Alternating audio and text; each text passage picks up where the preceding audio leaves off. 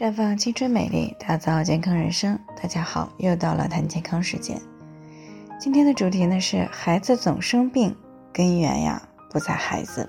那么自从进入十月以后呢，很多地方的气温都骤降了。那么近期呢，因为孩子的健康过来咨询的女性朋友呢也很多，特别是一到冬天，孩子动不动就生病的朋友们。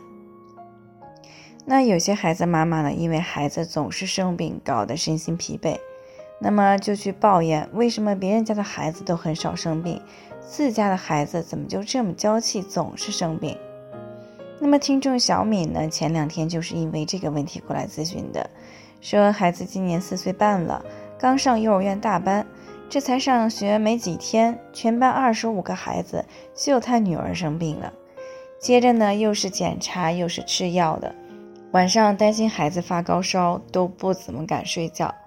这两天呢，好不容易才好了一些，可他呢总是忧心忡忡，因为根据往年，对于整个寒冷的冬天来说，这才是一个开始，这让他呢很是苦恼。其实我们说孩子的健康情况怎么样，并不是由孩子自己所能决定的，关键因素呢，主要是还在于孩子的父母。因为孩子的体质呢，是由先天遗传和后天喂养来共同决定的。更简单直白一点的，就是说孩子的体质和健康的状况是由父母来决定的。当然，这里面有一些不可控的因素，比如说遗传因素。那么大部分呢是后天可以来改善的，比如说。如果夫妻双方平时都比较注重健康和养护，特别是备孕和怀孕期间呢，特别注意生活、饮食、情绪的调节，那么对于孩子来说，先天体质相对的就会比较好。那如果孩子出生之后，按照孩子的生长规律和心理特点来进行喂养和教育，那么孩子的体质呢，就会在先天体质的基础之上进一步的。得到强化和完善，那么体质呢也会越来越好，免疫力、抵抗力自然也就非常不错。那这样呢，虽然不能够保证孩子不会生病，但是起码不会经常生病，这个是肯定的。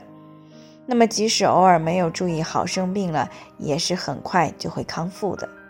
那有些人可能会说，我和老公也不是万能的，不可能啥都会呀。当然，谁都不是天生什么都会的。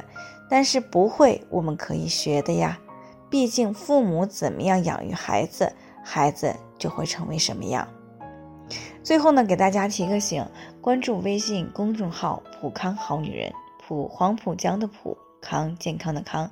添加关注以后呢，回复“健康自测”，那么你就可以对自己的身体有一个综合评判了。